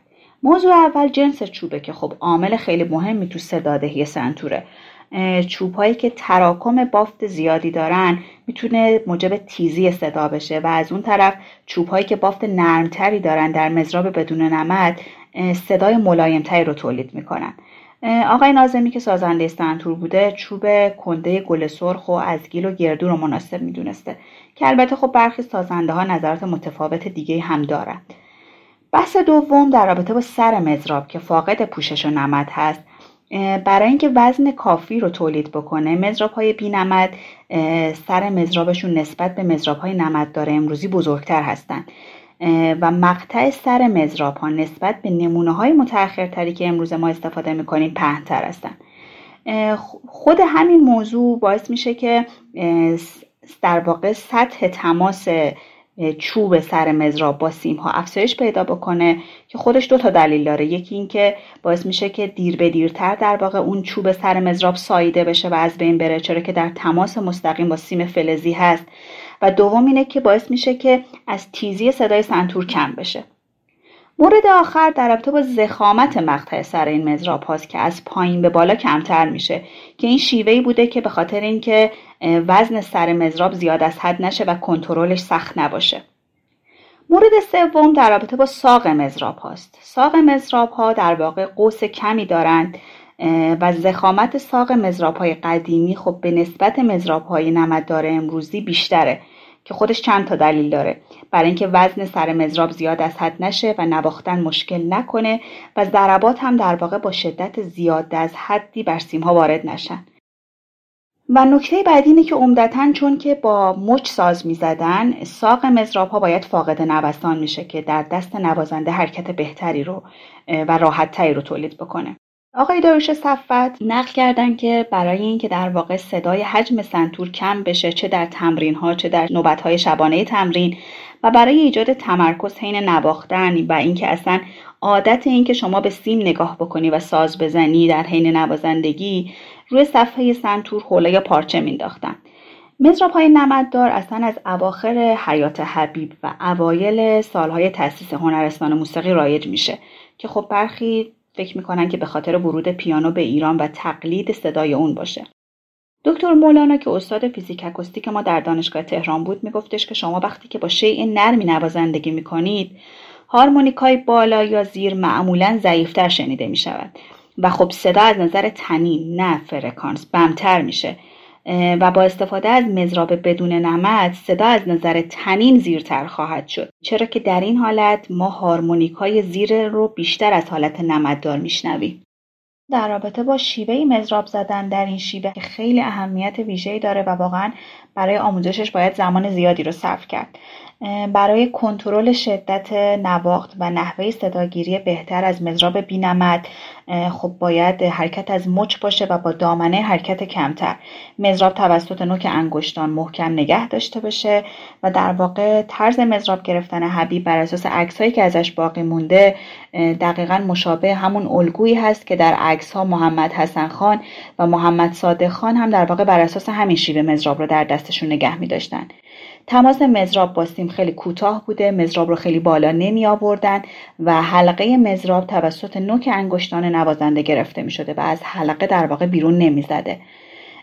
و رعایت این روش علاوه بر اینکه خیلی قوس زیبایی به پشت دست نوازنده میده باعث میشه که صدای ظریفتری از سنتور تولید بشه انگشت شست به داخل خم نمی شده و اگر هم خم بشه به سمت بیرونه که در این صورت باز هم نوک انگشت مزراب رو می‌گیره و در واقع دو انگشت چهارم و پنجم که زیر دوم مزراب قرار می گرفتن و اصلا داخل دست جمع نمی شدند.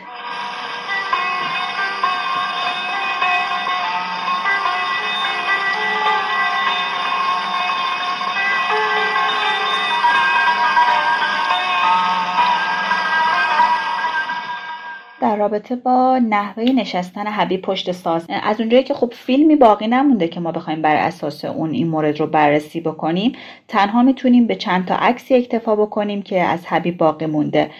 توی این عکس ها در واقع سنتور روی میز هست و نوازنده پشت صندلی یا سپایه نشسته بدن کاملا صاف و بدون قوز و حتی کمی هم به سمت جلو خم شده.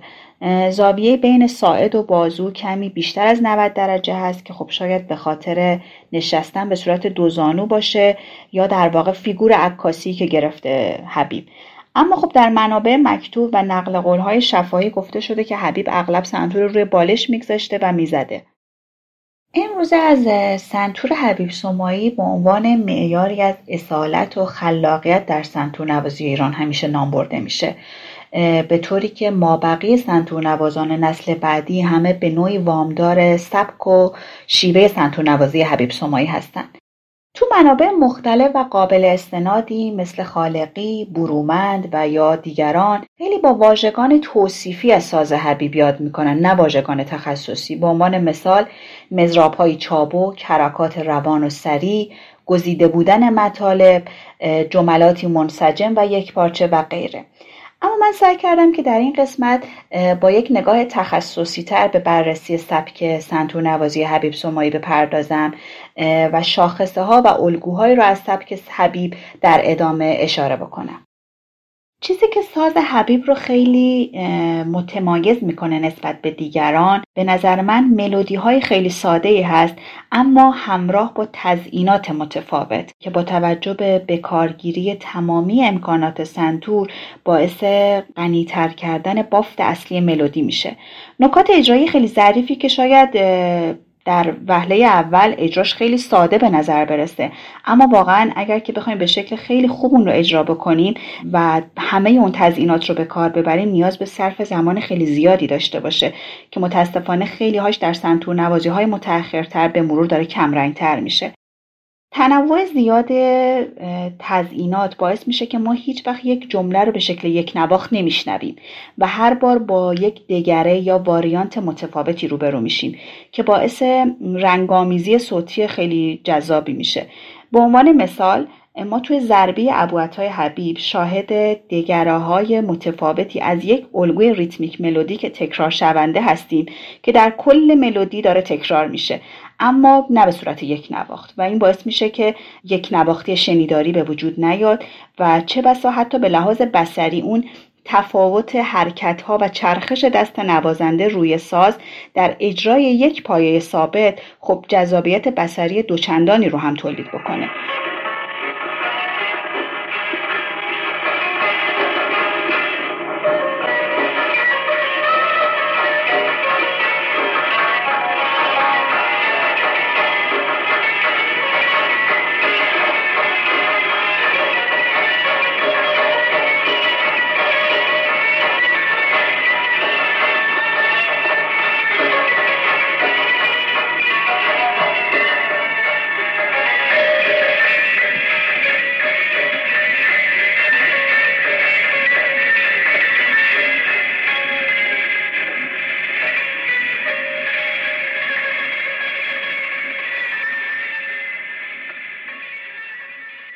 به عنوان مثال من یک نوت سیاه رو با ارزش زمانی یک ضرب ما می‌تونیم به شیوه های خیلی متفاوتی با تزئینات غنی کنیم.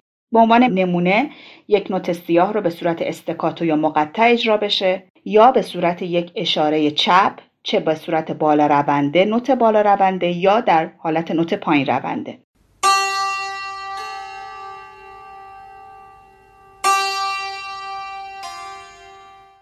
حالت بعدی می‌تونه اجرای همون نوت به صورت جفت یا دوبل نوت باشه. حالا چه به صورت اکتاف چه به صورت غیر اکتاف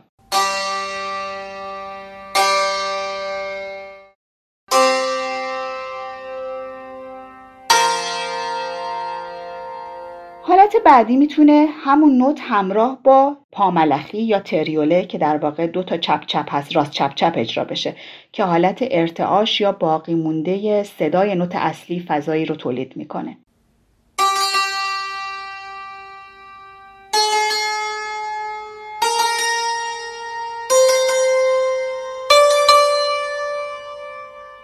حالت بعدی می‌تونه جفت یا دوملوت همراه با پاملخی باشه.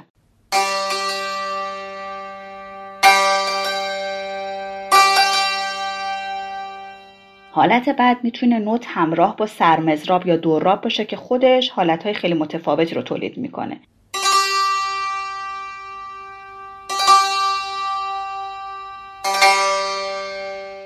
یا همراه با زینت که در واقع تحت عنوان ریز خارج از ضرب ازش یاد میشه.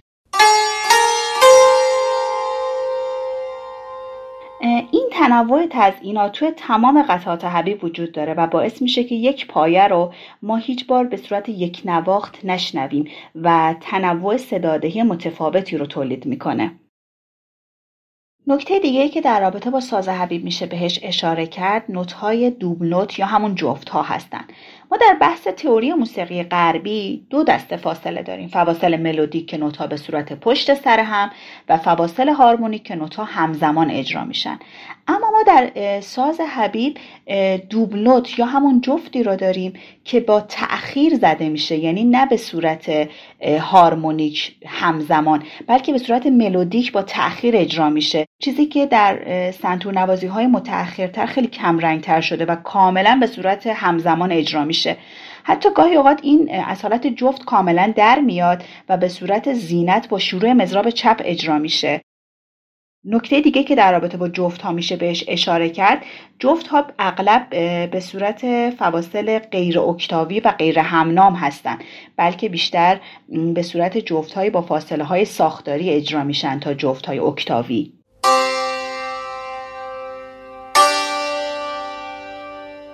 در سنتور نوازی های متأخرتر برای وصل بین جملات یا در نقش فرود یا اصلا تغییر گستره صوتی یا انتقال از یک نوت به نوت دیگه از آرپش و پاساژ در محدوده گام خیلی استفاده میشه به تقلید از موسیقی غربی.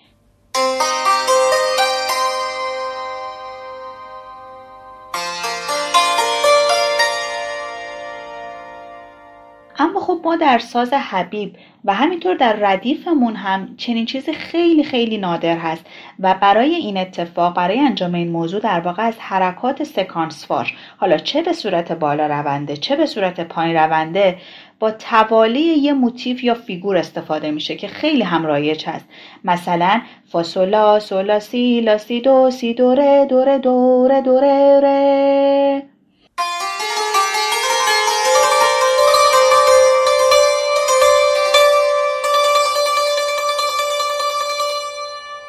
خب ما اینجا می‌بینیم که برای وصل بین جمله ها از آرپژ و پاساژ استفاده نکرد. صرفا یک فیگور ریتمیک رو به صورت سکانسوار بالا رفت.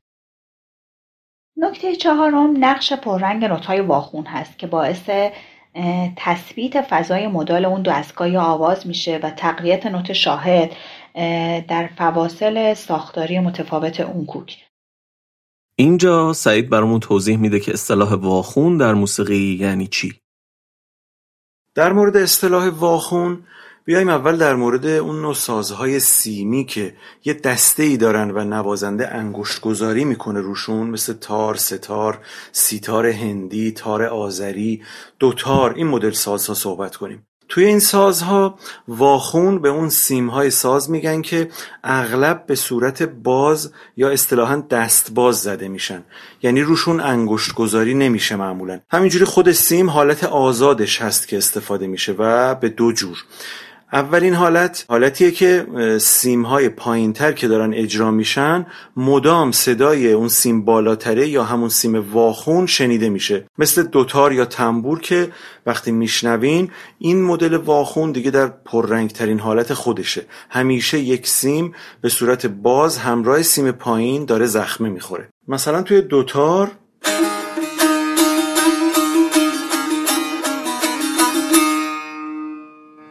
صدای این سیم مدام هست وقتی که موسیقی داره اجرا میشه.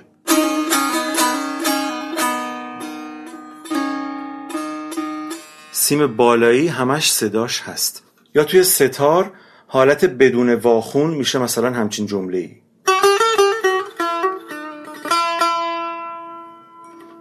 و حالت با واخونش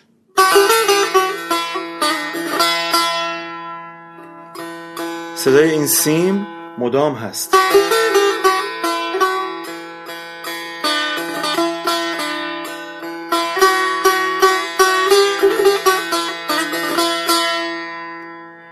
توی مصاحبه های احمد عبادی اگه ببینید خیلی جاها تاکید می‌کنه که قدیمی ها همش با واخون ستار می‌زدند. این حالت توی ضبط رادیویی کمی صدای ستار رو شلوغ پلوغ می‌کرده. برای همین عبادی اومده نقش واخون رو یکم کمتر کرده و با اجرای تکسیم صدای شفافتری با ستار تولید می‌کرده که مناسب پخش رادیویی هم باشه. برای همین میگیم ستار نوازی کلاسیک مثل ستاری که ابوالحسن سبا می‌زنه همیشه موقع اجرا ما واخون رو میشنویم و همیشه با واخون اجرا میشه. حالت دوم هم اونجاییه که مدام همراه صداهای پایینی نیست صدای واخون و لابلای جملات سیمهای پایین تر اون واخون جاهای خالی رو در واقع میاد و پر می‌کنه. توی تار و ستار خب این حالت خیلی آشناست. مثلا این تیکه از ساز محمد رضا لطفی رو بشنویم.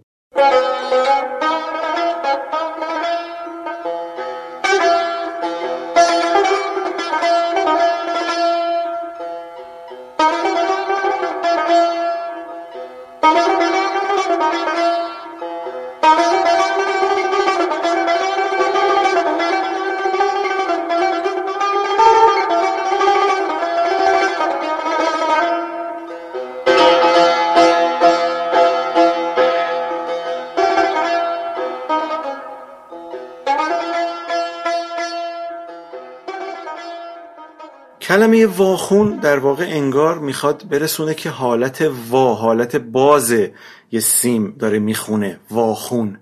توی موسیقی شرق خیلی نقش مهمی داره این سیم های واخون. یه نقش هارمونیک داره در واقع. یه بعدی میده به نوتهای دیگه. چون نوتهای ساختاری اون مد یا مقامی که اجرا میشه هستن ها توی موسیقی هند، آذربایجان، عرب، ایران و غیره خیلی مهم نقش باخون از دریچه فیزیک هم که بخوایم ببینیم به واسطه پدیده تشدید شما وقتی در یه مقامی دارید ساز می‌زنید و چند سیم دیگه به صورت ول به صورت بازشون دست بازشون روی اون ساز وجود دارن که از نوتهای ساختاری همون مقامی که داره اجرا میشه هستن. پس با اجرای شما اون سیمای باز حتی وقتی نواخته نمیشن هم یه لرزشی دارن و این عمق میده به صدای ساز. واخون ها معمولا نوت بم هم هستن. یعنی بمترین حالت صدای یک ساز هستن. تو زبان انگلیسی هم اصطلاح سیمپاتیک استفاده میشه برای این نوع سیم ها یا اون جاهایی که صدای واخون مدام میاد همراه اجرای ساز از اصطلاح پدال هم استفاده میشه. حالا توی سنتور هم اون بمترین سیم ها که معمولا لابلای جمله بندی ها میان چون توی سنتور که دیگه انگوش گذاری نداریم. سنتور از سازهای مطلق هست. یعنی سیم هاش هرچی که هست دیگه همون خودش یه نوته. برعکس سازهای مثل تار و دوتار و اینا که شما اون حالت باز سیم رو با انگوش گذاری کوتاه و بلند می‌کنین و نوت های مختلف رو از این طریق تولید می‌کنین. توی سنتور اینطوری نیست. هر سیم دیگه کلا یه نوته. به این نوع سازها میگن سازهای مطلق. چنگ یا هارپ هم جزو همین ساز هاست. خلاصه توی سنتور لابلای جملاتی که اجرا میشن اون سیمهای بم اون نوتهای بم میان و یه حالت پرکنندگی دارن. جاهایی هم مثل نقطه پایان جمله عمل می‌کنن. نوت‌های واخون بیشتر روی سیم‌های زرد زده میشن چرا که خب به خاطر چگالی بیشتری که سیم‌های زرد نسبت به سیم‌های سفید سنتور دارن صدای پرحجمتر و موندگارتری تولید می‌کنن. نکته بعدی در واقع نوت‌های واخون نقش نقطه هایی هستند که در پایان جملات ملودیک زده میشن و باعث میشه که اون جمله در گوش مخاطب بیشتر ثبت و ضبط بشه.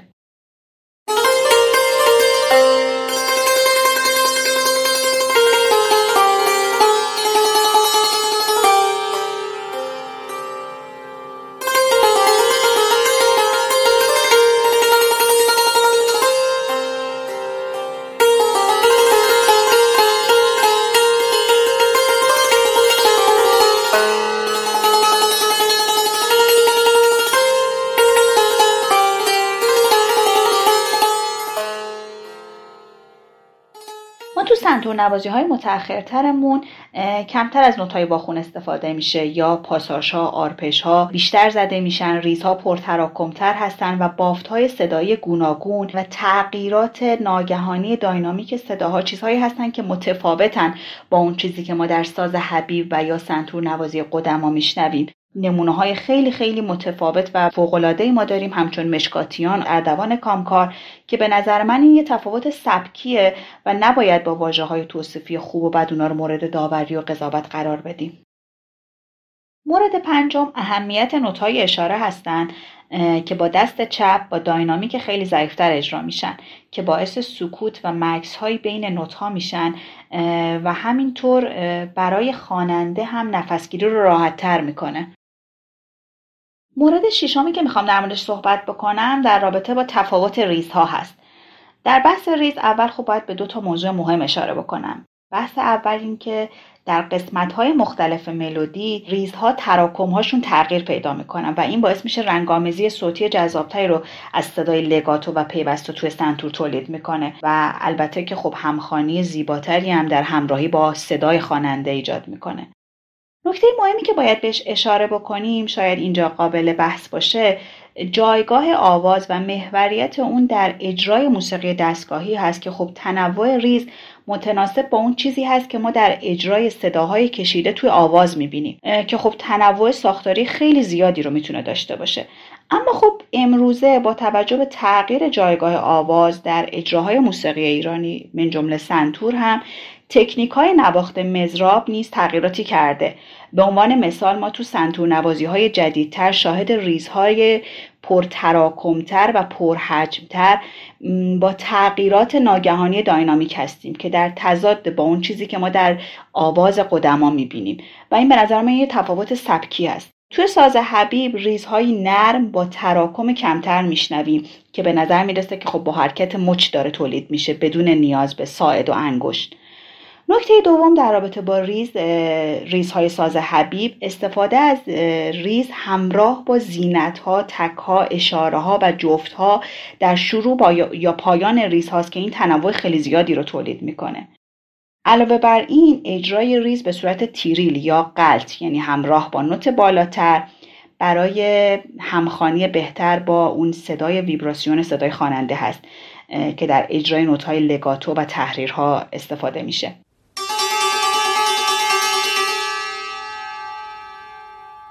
ریز با فاصله سوم یا دوبل کورد خیلی خیلی به ندرت استفاده میشه.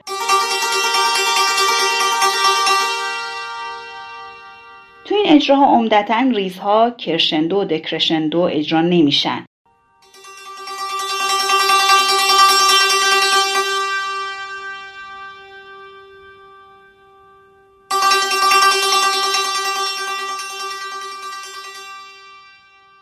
و نوانس ها در واقع توسط قوی تر زدن یا ضعیف تر زدن تکا نسبت به هم دیگه تولید میشن. علاوه بر این سرعت اجرای ریزها توی کل اجرا ثابت نیست و معمولا در درآمدها و شروع ساز ریزها با تراکم کمتر شمرده تر و به تدریج در روند اجرای اون دستگاه ریزها پرتراکمتر و با سرعت بیشتری اجرا میشن. اصطلاحاتی مثل نوانس، دینامیک، رنگ و اینا رو ما تو اپیزود دوم توضیح دادیم. می‌تونید اون اپیزود رو هم بشنوید. مورد هفتم استفاده متنوعی از نوت زینت هست که در فواصل ساختاری اون دستگاه یا آواز تنوع خیلی زیادی رو داره که می‌تونه به صورت همون شکل زینت به صورت کلاسیکش یعنی تک مزراب چپ باشه می‌تونه به صورت مزراب چپ چپ راست باشه و حتی گاهی می‌تونه با تاکید روی آخرین نوت ریز باشه برای وصل به نوت بعدی.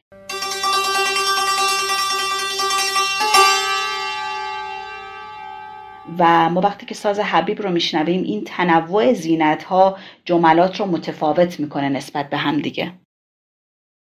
نکته هشتم تنوع زیاد داینامیک هست که با وجود مزراب بیدنمد قطعا راحت تر تولید میشه.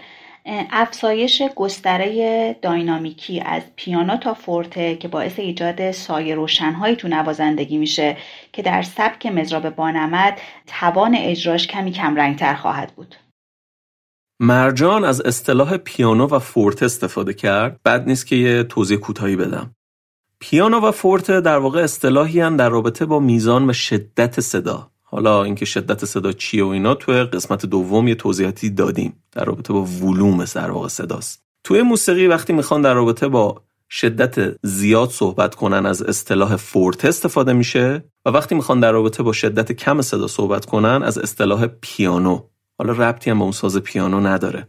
و خب به طب دیگه یه چیز نسبیه دیگه. توی قطعه ای فورته و پیانو بودن به نسبت اون قطعه و حجم صدایی که در واقع نوازنده داره از ساز استخراج می‌کنه استنتاج میشه. هر چقدر صدا بلندتر میشه در واقع نوازنده داره فورته تر می‌زنه و هر چقدر آرومتر داره می‌زنه در واقع صداش پیانو تره مورد بعدی بداه نواز بودن حبیب بوده که بارها بارها در منابع مختلف نقل شده که اگر که از حبیب می‌خواستن که به عنوان مثال مثلا پنج بار پشت سر هم دستگاه استگاه رو اجرا بکنه هر بار با یک پیش درآمد چهار مزراب و رنگ متفاوت اون رو اجرا می‌کرده و دو تا درآمد یکسان یا یک شروع یکسان و مشابه از اون هیچ وقت کسی نشنیده. نکته که اینجا قابل اشاره هست موتیف های ریتمیک یا همون الگوهای ریتمیک ثابت و تکرار شونده ای هستن که توی بست و گسترش ایده اولیه خیلی به نوازنده کمک می‌کنن. همان الگوی اولیه در واقع در گردش نقمات متفاوت تری این پایه های ثابت تو ضربی های اساتید قدیم مثل فروتن و مابقی اساتید من جمله حبیب باعث می شده که اجرای موسیقی کاملا به صورت بداهه باشه و حبیب هم به گفته اطرافیانش هر بار در واقع اون قطعه رو به نحو متفاوتی اجرا می کرده.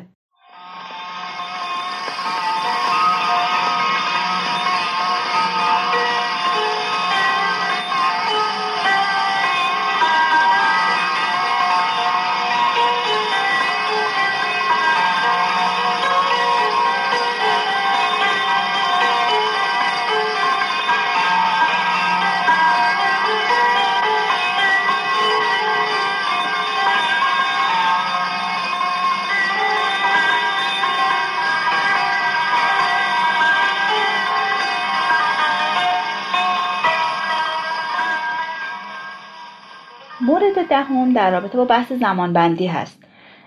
سیستم متریک ریتمیک در واقع در رسالات قدیم موسیقی ایرانی و علاوه بر این اجراهایی که از اساتید قدیم باقی مونده بر اساس ادوار ایقایی هستش که امروزه خب توی موسیقی کلاسیک معاصر امروزمون خیلی کم رنگ شده. به دلیل تأثیر پذیری که ما از موسیقی غربی داشتیم و وارد شدن میزانبندی های اروپایی. که خب دلایل خیلی زیادی هم داشته. یکی از اون دلایلش هماهنگی در اجرای بخش های موسیقی به صورت چند صدایی بوده.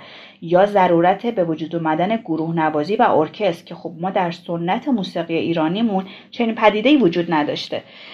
به خاطر همین وقتی که ما از میزانبندی اروپایی و کسر میزانها و آکسانهای اونها برای ثبت قطعات استادان قدیم استفاده می‌کنیم خب خیلی به مشکل به وجود بیاد چرا که اصلا سازنده اون اثر این رو این گونه در زمانه خودش اصلا اجرا نمی‌کرده. یا اصلا بر اساس این تفکر اون رو آهنگسازی نکرده که حالا ما بخوایم در قالب میزانبندی اروپایی اون رو نوت نویسی بکنیم. موضوع خیلی بحث برانگیزی که در اجرای موسیقی امروزه هم به وجود اومده. نوازنده ها گاهی درآمدها و رنگ ها و تصنیف های قدیمی رو اجرا می‌کنن اما بر اساس میزانبندی اروپایی امروزه که خب متفاوت هستش. بر اساس محل قرارگیری ضربات با محل ضرب ضعیف و قوی میزان ها تطابق نداره. به عنوان مثال ما تو اجرای گوشه کرشمه تاکید روی ضربه آخر اون رکن عروضی هستش در واقع. ما توی موسیقی غربی خب آکسان ها قوانین خاصی دارن در بحث تئوری موسیقی غربی. شما وقتی که میزان دو ضربی رو اجرا می‌کنی ضرب اول قوی و, و ضرب دوم ضعیف هست. یا در میزان های سه ضربی به صورت قوی ضعیف ضعیف اجرا میشه اما در صورتی که ما تو موسیقی ایرانی محل قرارگیری این آکسان ها یا تاکیدها تابع جمله بندی هامونه و علاوه این ممکنه کل آهنگ هر جمله با آکسان متفاوتی اجرا بشه. و به خاطر همین نامتقارن بودن آکسان ها نمیشه اونها رو توی قالب میزان های ساده یا ترکیبی اجرا و یا حتی ثبت کرد با نوت. به عنوان مثال گرایلی شور حبیب رو که ما میشنویم با آکسان های متفاوتی نسبت به موسیقی غربی داره اجرا می‌کنه.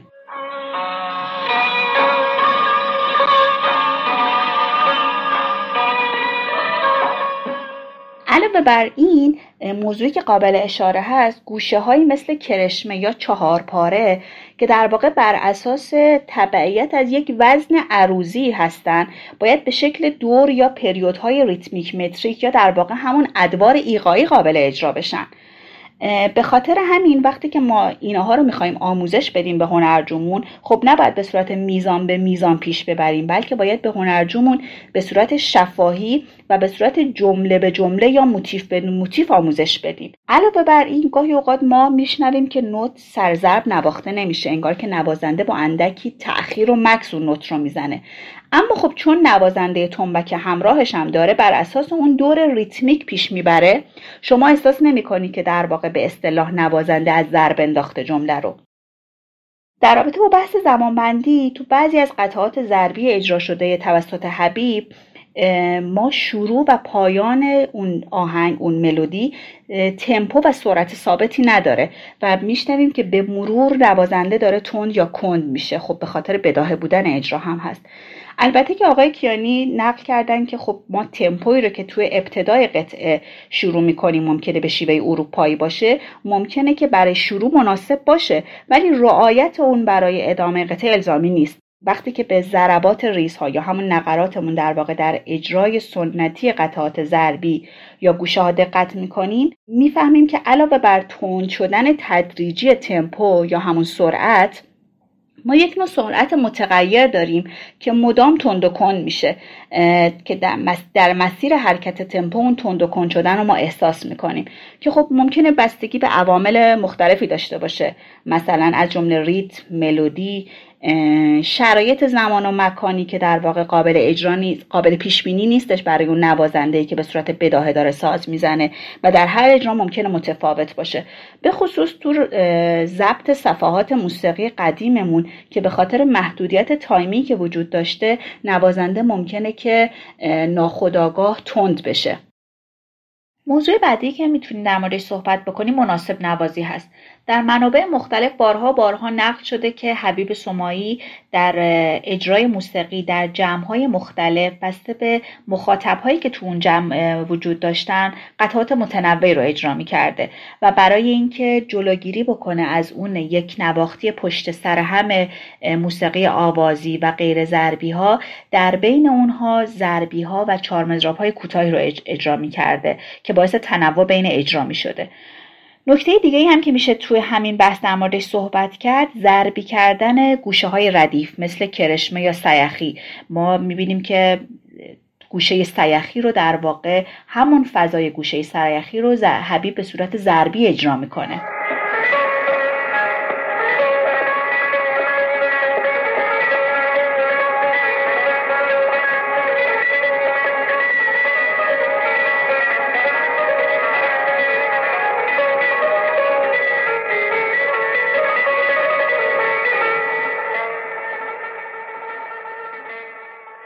نکته بعدی در رابطه با جواب آوازهایی هست که در واقع حبیب به آواز پروانه در این صفحات داده.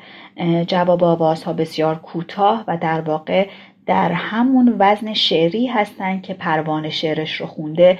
صرفا با جملاتی متفاوتتر روی ساز به اونها جواب داده میشه. مورد سیزدهم در رابطه با بحث انتصاب صد درصد این قطعات به حبیب سمایی باید به این موضوع اشاره کنیم که از اونجایی که شکل انتقال این قطعات به صورت نوت نبوده و کاملا به صورت شفاهی و سینه به سینه بوده ما از برخی از قطعات روایت های مختلفی داریم که با همدیگه متفاوت هستند به عنوان مثال روایت قباد زفر با روایت عبدالرسولی یکی نیست یا با روایت سبا از لحاظ تکرارها تزئینات جمله بندی ها تفاوتهایی با هم دیگه دارن. به عنوان مثال سبا یک پایه را از حبیب گرفته و ما بقیش رو در واقع بر اساس آموخته های خود اون نوازنده از ردیف های مختلف و استفاده از تجربیات و خلاقیت های شخصیش بست و گسترش میده. پس نمیشه گفت که به شکل قطع این قطعه برای حبیب یا برای سبا هستش. چرا که نکته اصلی اون پایه اصلی بوده که در ضربی ها ثابت بوده و گردش نقمات و بست و گسترشون توسط شاگردان و راویان حبیب شکلهای مختلفی به خودش می‌گرفته. و در واقع این انگاره های موسیقی هستند که باید اونا رو انگار یاد گرفت. بعد خود اون شخص اونا رو بست و گسترش میده که به صورت کاملا بداهه هست. مثلا شما اگر که گوشه بستنگار رو یاد بگیرید این فضا رو شما می‌تونید در دستگاه چهارگاه در دستگاه ماهو در هر جای بست و گسترش بدید و اجرا کنید. مورد چهاردهم در رابطه با اهمیت سکوت ها هست در ساز حبیب سمایی. در ساز اون جملات بسیار کوتاه هستن و به وسیله سکوت به همدیگه وصل میشن و در واقع استفاده از سکوت ها باعث میشن که اون جمله و عبارت عمق و مفهوم بهتری پیدا بکنه و به شنونده همین فرصت داده میشه تا جمله قبل رو درک بکنه بعد جمله بعدی رو بشنوه. و به جای اینکه جملات رو با ریزها به همدیگه وصل بکنیم میشه که از نوت‌های واخون استفاده کرد که رنگامیزی صوتی بهتری رو هم ایجاد می‌کنند. مورد بعدی در رابطه با کوک است. در ساز قدما سنتور را اغلب پایینتر از دیاپازون کوک می‌کردن چرا که وقتی که با مزراب بینمد روش ساز می‌زنند صدای تیزی کمتری رو تولید بکنه که به گوش هم مطلوب تر باشه علاوه بر این شما وقتی که با مزراب بینمد ساز می‌زنی خب ذره ای از ناکوکی هم اگر وجود داشته باشه خیلی عیانتر به گوش می‌رسه. بنابراین خیلی باید با وسواس بیشتری ساز کوک بشه. در رابطه با ساز قدما از جمله حبیب هم مبنای کوک و در واقع نسبت فواصل بحث خیلی مفصلی رو شامل میشه که حالا خارج از موضوع ماست. مثل تفاوت کوک همایون جدید با همایون قدیم یا چهارگاه که در یک فرصت مناسب تری باید بحث بشه در مورد این. مورد بعدی در رابطه با اسامی دستگاه های موسیقی ایرانی هست که در واقع نقد شده که حبیب دفترچه ای داشته که توی اون دفترچه اسم دوازده تا دستگاه برای موسیقی ایرانی و گوشه هاش رو یادداشت کرده بوده و از روی اون به شاگردهاش در واقع آموزش می‌داده. اما خب تقسیم بندی ردیف به هفت دستگاه و پنج آواز که متأخرتر هستش و برگرفته از خاندان فراهانی است خب دلایل خیلی زیادی داره و میشه در موردش بحث کرد. من جمله در زمینه اینکه این ردیف آموزشی و مدرسی بوده و برای تداوم روند آموزش و پایبند کردن بیشتر شاگردها و بحث‌های مفصلی که خارج از موضوع بحث ما هستش.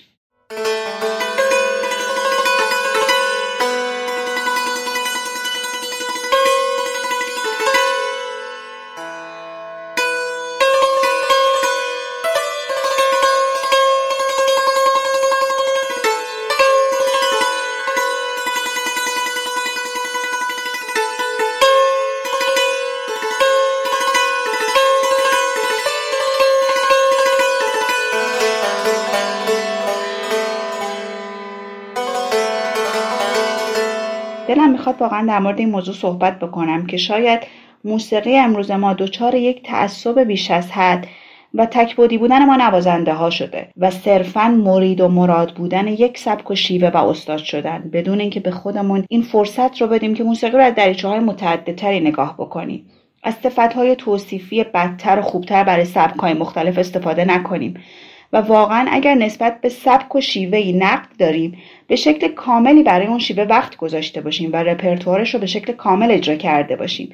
نه اینکه صرفا حالا بدون هیچ تجربه و دانشی سبک و شیوهی رو ارجح تر بدونیم. و از همه مهمتر موسیقی رو به شکل یک علم و دانش نگاه بکنیم و بدون مطالعه منابع موجود در مورد موضوعات تخصصی حرف نزنیم. و اگر نقدی هم داریم ادبیات نقد و محیط مناسبی رو برای انتشار اون نقد در نظر بگیریم.